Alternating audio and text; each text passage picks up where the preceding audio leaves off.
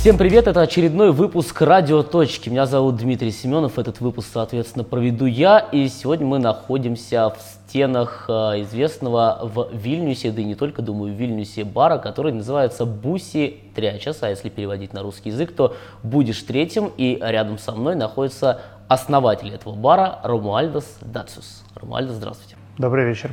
Давайте с вами начнем э, прежде всего с истории. Бар а, уже далеко не первый год существует. Расскажите, как он открывался, когда это было? В этом году 5 мая, через два дня, будет ровно 25 лет бару. Нас было четверо.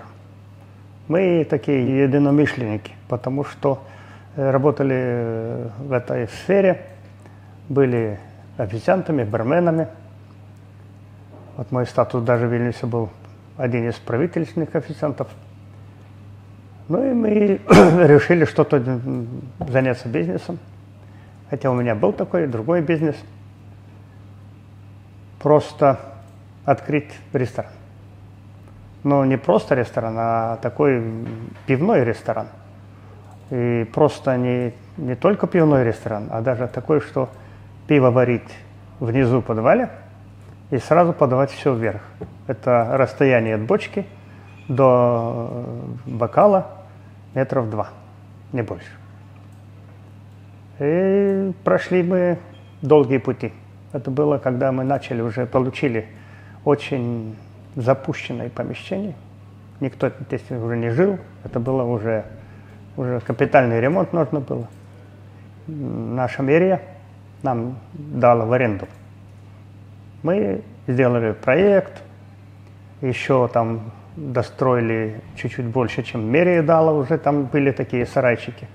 Нам позволили все это. И вот этого 5 мая и открылись. Это то самое помещение, в котором мы сейчас с вами находимся? Э, нет, дорогие. Вот, мы находимся в другом помещении. Э, это помещение есть там такое еще старинное. Это 1737 года. Э, датировалось как помещение господина Козлова, который в этом помещении варил водку. Эта улица, Тоторю, были водочники. И где вот не посмотришь, было такие вот все, это сторона улицы, э, маленькие дома, и в каждом доме был такой камин, в котором э, все это, э, эту водку делали. Но после ста лет помещение уже перестало быть господина Козлова, и с этих времен до 1941 года владели, первые владельцы были Мойша и Беркеле Ас. Ну, трагедия, по-моему, у них была вот это, что началась война, они были евреи, и нигде мы не могли найти чтобы вот какие-нибудь родственники, а что-нибудь такие под именем, под фамилией Яс. И, наконец, нам дали это все разрешение. Мы были первые в Литве, которые это все сделали. Название было такое, здесь такая речка под землей сверху там текут. Это Венгрия, Кочерга. И мы думали, назовем это все Кочерга. Ну, не прошло. Это те, которые Э, смотрит этот язык, говорит барбаризм, кочерга, это, это не литовские слова. Мы вернулись, что там такое. Один говорит, слушайте, я был в Англии. Там было разных названий всяких таких. И один из нас, я не помню, кто там был, так, Афоня, будешь третьим. Фильм Афоня? Да. Там, где он ищет третьего. Говорит, интеллигент, не понимает. Ну, просто мне пришлось, как официант был, вот была такая душа, что я не мог сидеть на месте. Иногда слетал в Москву, поездом обратно возвращаясь. Я видел, когда вот вокзал утренний, мужики приезжают из окрестностей Москвы 100 километров на работу. А я после гастронома смотрю. И так, стоит один, так палец. Другой подбежал, уже два пальца. И уже все вот так спрашивают. Третьим будешь? Третьим будешь? Сразу в магазин, водка 2,72, рубля и с копейками, а пиво 27 копеек. Не полных 3 рубля. Жены им дали на обед. Они победили утром. Это прям как наши школьные времена, когда нам давали родители на обед, а мы там тратили не совсем на обед, скажем так. Ну вот э, смотрите, получается 25 лет э, в 2022 году, значит в 1997 году вы открылись. Да. 90-е, которые с одной стороны, говорят, были суровыми, жестокими, много было бандитизма, с другой стороны, это, говорят, было время возможностей. Вот для вас, судя по всему, это было время возможностей. Ну так, так, это все просто я никогда не, не жалею, что я вошел с ними в одну компанию, и сначала мы открыли только внизу шесть столиков и бар. Ну, кухня так и осталась, вот эта старая моя мечта. Сейчас в этом году там внутри два гаража есть. Вот эти гаража свалить, построить новые кухни. Большая, чтобы модерн, чтобы э, повара получили воздух кондиционный, э, особенно летом, чтобы было вот лучше. Но так через два года открыли второй этаж. А когда в 2005 году мои друзья сказали, что надо продать, я говорю, овцу надо стричь, а не резать. Постригешь раз каждый год имеешь денежки. А порезал, съел, скушал, все, до свидания. Нет, они хотят, мы хотим жить. Вот цена была поставлена большая, думаю, никто не купит. Через неделю приходит. Ну как? Я не националист, английские мусульмане пришли. Я думаю, сердце моего города. Просто я не родился в Вильнюсе. Я как приехал в 71 году сердце города будет что-нибудь делать такое, что не, не дозволим. Я 9 месяцев ходил по банкам. То есть вы решили выкупить сами, видимо? Да, да, у них вот эти все доли их. Ну, повезло. Повезло. Получил этот и пока по сей день я еще это все выплачиваю. Я привязан к банку. Ну вот э, нужно просто уточнить, раз уж мы сказали, что изначально оно открылось не в этом здании, то с какого, соответственно, года бар начал располагаться именно в этом здании, в котором мы сейчас и находимся? В 2009 году, хотя в 2006 году участвовал в конкурсе, чтобы купить это помещение. Не купил, кто-то дал больше. Ну, просто человек, который сосед здесь, в этом же самом доме живет – был обувной магазин, а потом приходит кризис, 2008 год. Нету, все ушли, обувники ушли, новых нет, никто не приходит. Он приходит ко мне и говорит, бери в аренду. Я говорю, аренда не стоит ничего. Я буду платить, работать только за аренду. А все остальное все равно помещение твое остается. Ну, говорит, покупай. Говорит, денег нет.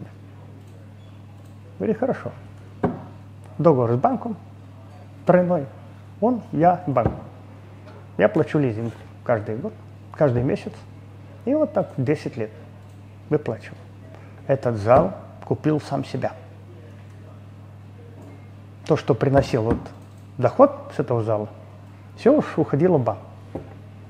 И через 10 лет этот просто мой. Отлично. Хорошая история, которую я на самом деле не знал, хотя бывал, признаюсь, здесь у вас, и даже не один раз.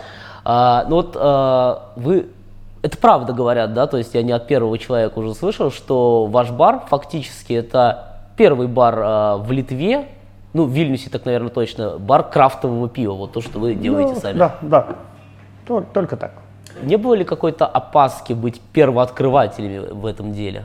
Нет, я такой рискованный человек всегда что-то чуть-чуть подумал и берусь. И мне в жизни э, как-то вот получилось. И один бизнес, и другой бизнес. Ну, просто вот э, я вам скажу, что даже вот эти э, советские времена мы никогда не сидели на месте. Мы что-то думали. Мы летали в Беларуси, маленькие магазины. Там на прилавке стоит Шанель номер 5. Стоит 10 рублей. Мы смогли купить сколько есть в магазине, привезти в Вильнюс. Здесь другая цена. Коммерсант.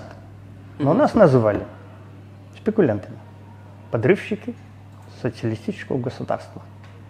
Ну, наверное, так мы под, подорвали это государство.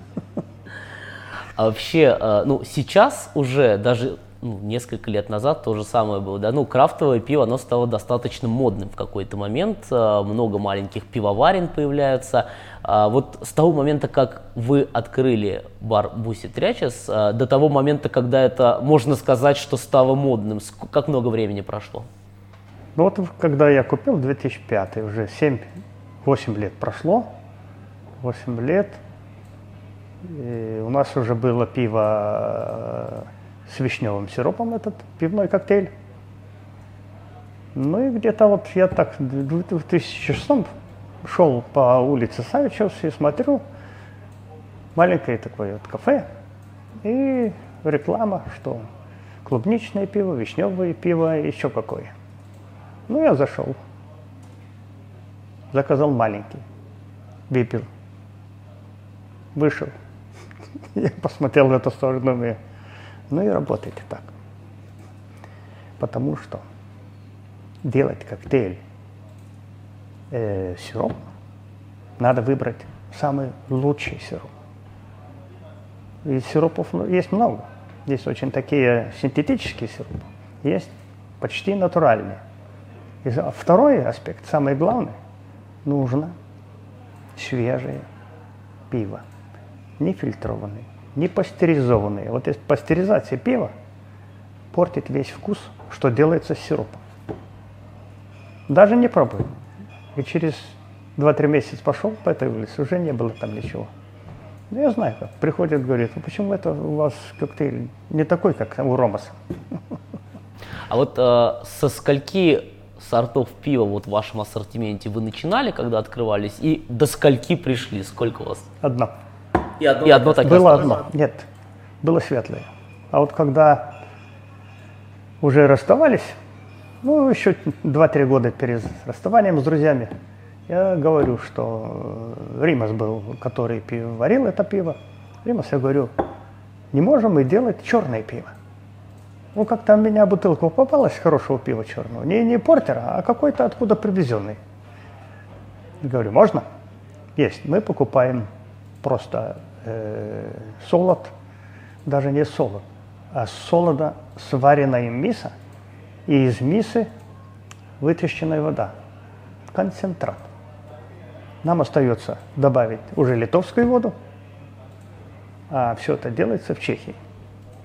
Там и солод лучше есть, потому что они, ячмень растет в пригорьях, больше солнца, уже полоса другая чуть-чуть.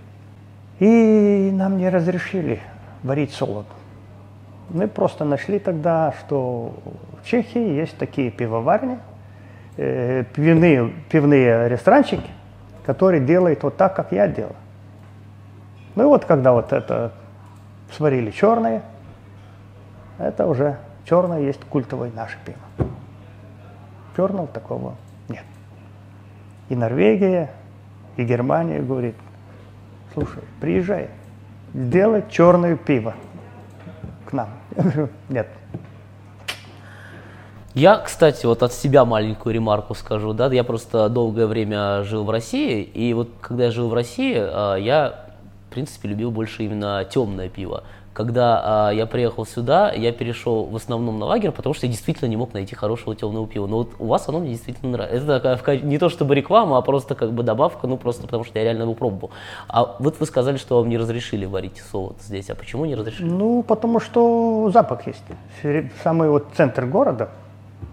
И, может быть, если бились мы, но даже помещения не было. Чтоб, э, нужны большие помещения для этого. Вот я сейчас вам вопрос задам. Беларусь. Самые первые натуральные крафтовые пиво. Кто сварил? Я не скажу, потому что я знаю единственное, что там была неплохая считавшаяся пивоварня, это в городе Лида. Нет, не в Лиде, в Минске, в самом Минске. В самом Минске ребята приехали сюда, они попробовали, я им рассказал. Через два года они привозят мне 3 литровых, говорит, это наше пиво. Я попробовал, говорю, молодцы, не, не портите. Э, самое главное, не портить пиво. Сейчас вот все большие заводы делают пиво, ну их невозможно пить. Мне самому, который привык к настоящему пиву, другой раз привозят там разного пива, я говорю, вот это можно пить, это можно, а вот 3-4 можешь, все. Но есть э, один такой момент. Собственно, Литва долгие годы по различным международным рейтингам была лидером в плане потребления алкоголя на душу населения, прежде всего крепкого алкоголя. Э, и сейчас, по-моему, если не на первом месте, то где-то там в тройке лидеров по-прежнему находится. Насколько вот э, было легко прививать культуру потребления именно крафтового пива в Литве? И как вы считаете, удалось ли вам сегодня внести свою большую лепту в это дело? Ну, просто я скажу, если вот мы такие вот, которые крафтовое пиво делают, мы отвлекаем людей от крепкого алкоголя. Я просто очень долгое время не пил ничего. Просто вот сказал себе после э, одного из рядовых день рождения у кого-то друзей, мне очень, очень плохо. Я сказал, 10 лет не грамульки. Ну, через 5 лет я скажу, ну, разреши себе 50 грамм вот какой-нибудь там сабантуй есть. И вот сейчас вот я понял, что мои года уже не позволяет э, так уже, ну, я считаю, иногда вот ходишь так, стаканчик пива, попробовал, так попробовал, выпробовал, потом другой наливаешь себе. Потом смотрю, нельзя так. Надо уже воздержаться. А насчет крепкого алкоголя, ну, люди так э, пейте разумно, 50 грамм, 30 грамм, к обеду, к ужину, как вы хотите. Каждый врач скажет, это полезно. Но если там берут вдвоем бутылку водки, ну или две бутылки вдвоем, ну это уже несерьезно. Серьезно. Они будут иметь проблемы в старости. Да, несерьезно и не полезно для здоровья, да, скажем так. Да. А мы с вами уже вот говорим, да, на протяжении, по-моему, минут 15, и все говорим пока только об алкоголе и о пиве. А давайте мы с вами о еде поговорим. Вот в плане еды, вот в чем изюминка бара Буси Трячес? Ну, знаете, э, говорят, что когда кушаешь, нельзя ничем запивать. Ну, как-то вот привыкли все. Ну, берут бокал пива. Или пол-литра, или литровый бокал. И заказывают. У нас вот бесподобно вкусно есть ножки и ушки свиные. Ну, это самая кухня такая э, чуть-чуть к, к европейской притянута, но она чисто такая под деревенской. Угу. Есть такая деревенская сковородка. Просто вот почищенная картошка, она через э, терк идет, они чипсы такие, сразу и жаришь в фритюрке, потом в сковородку, добавляешь соус, добавляешь э, это э, жареный бачок, грибочки всякие такие. Подается полный, полная сковородка. Красиво все смотреть, ну и вкусается вкусно. Есть такие, всякие. Ну, есть такие, ну, которые вот люди хотят стейк. Пожалуйста, стейк. Есть кура на, на, на, на, на этом, шашлычок куриный. Есть шашлычок. Хлеб у нас очень жареный, вкусный. Фритюрки жаришь, недолго, подаем или с чесноком, или соусом мы покупаем где-то 100 буханок хлеба в неделю. И это все уходит. Да. Вообще, если говорить о рынке общественного питания, да, о сфере общественного питания в Литве, а, на, можно ли сказать, как, назвали бы вы ее конкурентной?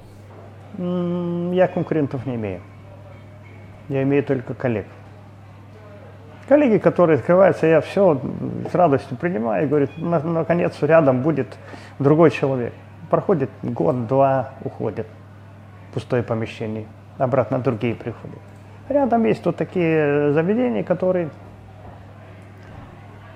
Ну, сейчас вот рядом такой таиландцы открылись, но они уже подольше уже есть. Итальянцы. Они где-то за 10, за 15 лет, они где-то какие 10-12 раз уже, ну, которые владеют бизнесом. И уходят, и уходят. Они тоже вас считают э, больше коллегой, чем конкурентом? Коллега. Ну, итальянцы коллеги только. Таиландцы коллеги. Если рядом открылся бы какие с ушками, с ножками, ну, уже такой, ну, все равно я не имею конкурентов в пиве. Здесь рядом. В других местах есть. Но самое главное, что в большинстве все пиво крафтовое – оно приезжает в ресторанчик в бочках. А в моем ресторане он приходит внизу в большой бочке. Одна тонна пива. И туда пока не закончишь, а иногда заканчиваем за неделю. Бывает пятница, когда своего пива продаем 400-500 литров. А насчет сортов, потом появился брандусис, зрелое пиво. Сейчас он не варится, он созревает три месяца в бочке.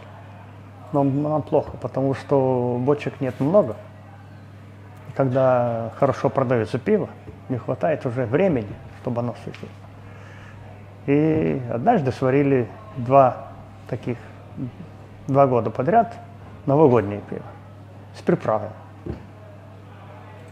А сейчас вот есть пшеничное пиво и апа. Это как и есть ипа, пелл, есть американ, австралиан пелл. Да, вот вы сказали, кстати, что зрелое пиво, которое вы сейчас не варите, оно должно отстояться три месяца. А вообще в среднем а, процесс изготовления пива сколько занимает? Берешь эту мису, сусла готовые. Тогда льешь в этот э, конус такой, там мотор есть, который э, все мешается с водой, и все течет в бочку. Ну, примерно, если, если светлый, так надо 150 килограмм, если черный, там меньше бочка, там где-то 100 килограмм. Это все смешивается. В это же самое время варится хмель. Хмель высиживается, туда пойдет. И тогда заливаешь дрожжи. Начинается процесс. Первые дни постоянно надо сливать то, что дрожжи съели. А дрожжи есть то, что есть в зерне. Сахар, белки, клейстер, ну, разные вещи. Крахмал – и они умирают, они размножаются там постоянно, они умирают, они падают вместе с этим съедением все вот вниз. Открываешь комнату, два-три ведра спускаешь в канализацию, закрываешь. Следующий день тоже. И проходит пять дней, пивовар промерил, да, ему показывает, что уже 5 градусов пива есть. Закрывает клапан, собирается две атмосферы настоящего углекислорода. Этот, э, который, э, вот просто вот бочки, которые в ресторанах есть, выдавляется этим. Угу. И через день набирается уже, через день включаешь холод. С 14 градусов есть 1 градус. При одном градусе пиво начинает созревать. И вот целый месяц это пиво созревает. Каждые 2-3 дня пивовар сливает, он видит, открывает, там бежит такой, бежит такой некрасивая струя, потом раз, янтарный такой пошел, все, закрыл, значит уже пиво идет, нельзя бить. И вот через пять недель пиво готовое. А вот это зрелый уже неделя и три месяца. Мгм. А смотрите, вот есть такое, вот я неоднократно слышал такое мнение от э, жителей Вильнюса в том числе, да, говорят, что вот э, если говорить о барной культуре, о культуре, о, о сфере общественного питания, что в Вильнюсе дорого. Ну вот говорят, что цены такие же, как в Берлине, но при этом зарплаты гораздо меньше. Вот вы как, э, собственно, владелец одного из баров, вы с таким мнением согласитесь или нет? Мой один из сыновей владеет, он не владелец, это компания крупная э, английская Макмулин. Они имеют свой завод, который делает и пиво, и виски.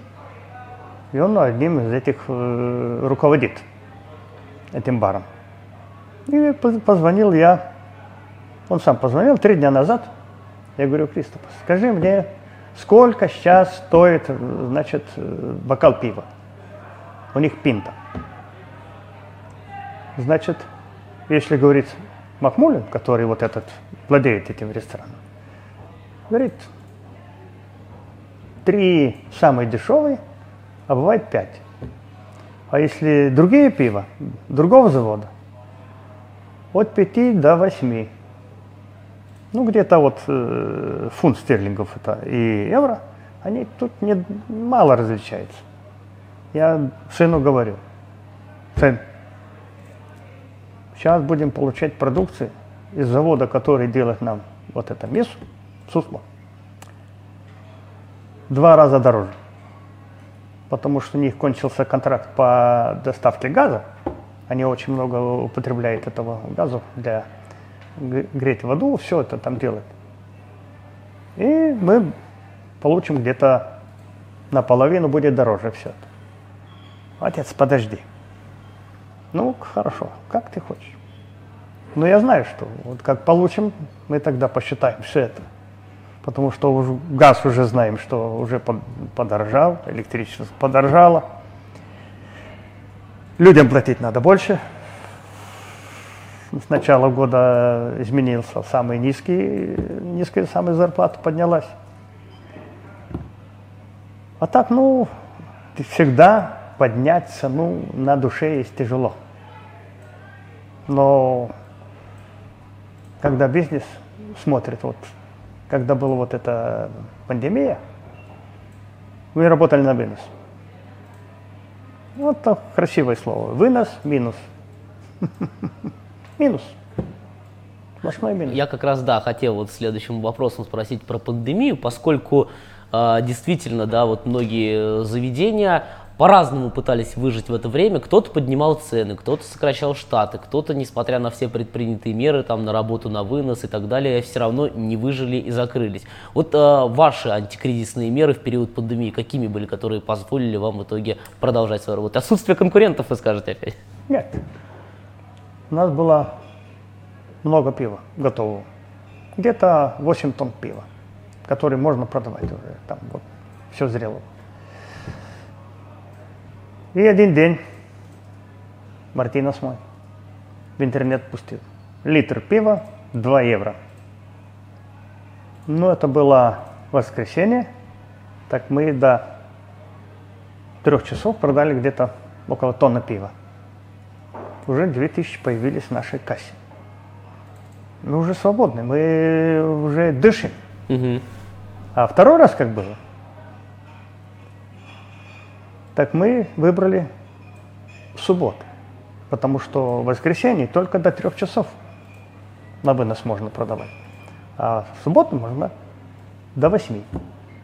Так очередь стояла от дверей Буситрячес до Министерства вот этого Обороны. обороны. Вышли, посмотрели, я не, я, я не, не поверил так. Ну, Просто люди и спасали нас, мы, мы им, им благодарили, что вы отстояли очередь такую, и все. Ну, то это пиво отдали просто так. Ну, сколько стоило, даже, даже ниже этого, но у нас получилось, что у нас были деньги, которые там платить надо, электричество все-таки, надо компании, которые там э, за охрану, за то, за, за другое, за третье. Вот стояли. Было расстояние, когда 2 метра от столика. Такое. Мы сделали такие ширмы. Просто моментально большой кусок э, фанеры прокрасили, такие подставки, чтобы поставить. И между столиками уже можно еще один столик поставить, когда ширмы есть. Хуже было, когда вот открылись и, было те, которые вакцинированные.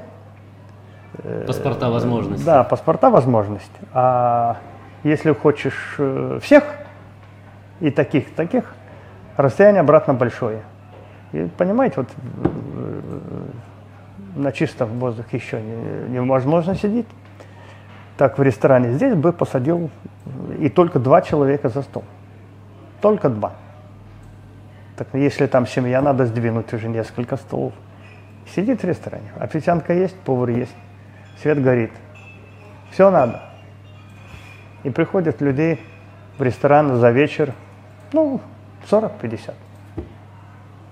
Это хороший пятница, суббота. А простой вечер и этого не, не, не получится. Продавали на вынос, но я говорю, вынос был минус. Только чтобы люди не забыли нас. Просто. Первый раз мы не открывали, не продавали нам, но за два месяца сплошную все углы отодрали, лаком покрыли, стену покрасили. А так не было когда возможности закрыть. Хоть на 2-3 дня. Люди придут, смотрят ремонт 2-3 дня. Ну, мы шли, И дождался вот такой пандемии, когда вот сказал, ну вот, сейчас я отремонтирую. И вот, работаем. Обратно на каких 5, 6, 7, 8 лет. До следующей пандемии. Ну вот вы упомянули уже одну такую историю, да, когда а, у вас очередь выстраивалась за пивом, который вы объявили о продаже на вынос по такой достаточно бюджетной цене до Министерства обороны. Вообще а, жизнь, история бара, особенно бара, который, вот, который уже э, известен многим, да, как такой э, на слуху, многих, многие его, в него ходят, многие любят его за какие-то конкретные вещи. Она, наверное, всегда, тем более такая длинная история, которая уже на третий десяток пошла, она всегда, наверное, полна каких-то забавных, интересных моментов, поскольку бары это же в основном, часто это ночная жизнь, это вот как раз-таки пиво, алкоголь, хмельные головы. Вот можете вспомнить какие-то такие самые, самые, самые, которые отложились в вашей памяти? Нет, ну всякого есть. Сейчас э, уже как-то после пандемии, даже до пандемии стало как-то меньше таких э, людей, которые приходят просто, они не знают, куда пришли. Я подхожу к такому столику и говорю, ребят, ниже травы тише воды. Согласен? Они, что такое, что такое? Я говорю, вам не нравится? Пожалуйста, есть другие рестораны, я не могу. Потому есть люди сидят, все-таки они пришли нормальные, отдохнуть. Ну вот так, приходится вот так. Бывает и похуже, и Бывает полицию, полиции. И полицию надо вызывать. То не заплатили, то еще шумит, там ходит по залу, цепляется к людям. Кого могли, сами выдворили. Кого смотришь, ну надо, надо уже, такие агрессивные. Пололуние бывает. Да, знаете, раньше было особенно модно. Наверное, это и сейчас есть а, во многих барах. Э, книга отзывов предложений, да, можно так сказать. Но сейчас это еще в том числе и в интернет а, перенеслось. Здесь разные платформы, типа TripAdvisor и прочее, где, собственно, люди ставят оценки и пишут свои отзывы. А, за что вас чаще всего хвалят? Самый лучший вот отзыв, когда вот выходит, особенно у меня сейчас в данный момент где-то 130 человек кушает э, бизнес-ланч. Ну, это дневной обед. И когда спрашиваешь, как покушали, а большинство отвечает, как у мамы. Как у мамы. Не, ну просто я всегда вот подхожу, подхожу, они постоянные почти все люди. Я всегда, как покушали, все хорошо. Я говорю, ну извините, что я вам велю сказать, когда будет что-то не то. Или соли не хватает, или за, за, за так. Ну, все равно бывает что и у хозяйки не получается. Ну и они другой раз э, говорит, вот это что-то с морковкой, это, который подали, что-то там не такое. однажды м, с кинзой квашеную капусту подал. Это только потом, когда я смотрю, приходит обратно в кухню, это квашеная капуста с кинзой, и никто не кушает. Я смотрю, человеку понесли, он начал кушать. Пришел, он так вот, я говорю, слушай, это невкусно? Говорит, да, какие на то. Я говорю, сейчас бери и прожевывай. Подержи, по, по, по, подожди 5, 5 секунд, только 5. И через 5 секунд он, о, все изменилось, очень вкусно. Вот это сначала, оно что-то, я сам должен был попробовать. Так я сразу бы сказал всем, что надо 5 секунд прожить. Бывает вот очень хорошие вот такие, вот такие ушки получились, они не очень такие э, красивые. И повариха придумала их. Так, порезала, потом бачок поджарила, смешала с соусом. И драники с этим ушки и бачок. Это было позавчера. Так удивились. Съели в первую очередь все. И говорит, все хорошо, все Никто не думал, что можно сотворить чудо с такой вещью. Сегодня я чуть-чуть отпоздал.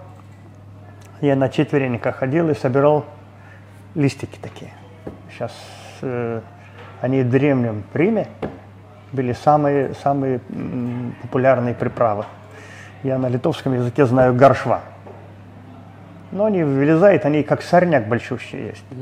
Все корни такие там длинные белые. И вот набрал я такую кучку. И я привез сегодня вечером. И самое главное, набирать надо такие свежие, они только они блестят, как смарагд. А уже те такое старые уже, нет, они твердые. То есть, получается, можно так, а, подытоживая, сказать, да, что э, критика тоже бывает, но вы реагируете на нее сразу же, если что-то не так, и сразу же стараетесь справиться. Я могу реагировать, что это такое, ну, недавно были вот гости вот э, с Израиля, они покушали, хотя пара ела и свинину, а другая пара только вот без свинины все. Но они там подсказали очень вкусно. И говорит, в еврейском народе есть песня такая про рыбу, которая, значит, начиненная этой рыба.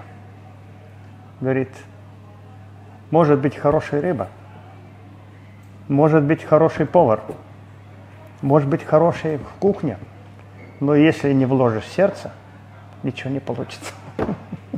Мне кажется, вот это вот последняя ваша фраза, это было бы вообще таким прекрасным завершением нашего разговора. Я вот думал в ходе разговора, как бы так нам хорошо, красиво подытожить, но вы это, собственно, выполнив мои функции, сделали за меня. Спасибо вам большое, что приняли нас у себя в стенах, за то, что уделили время и за то, что поговорили с нами. Не за что, не за что. Героем сегодняшнего выпуска «Радио Точки» был основатель э, вильнюсского бара «Буси Трячус» Рамуальдус Дациус. Э, этот выпуск для вас провел Дмитрий Семенов. Спасибо вам большое.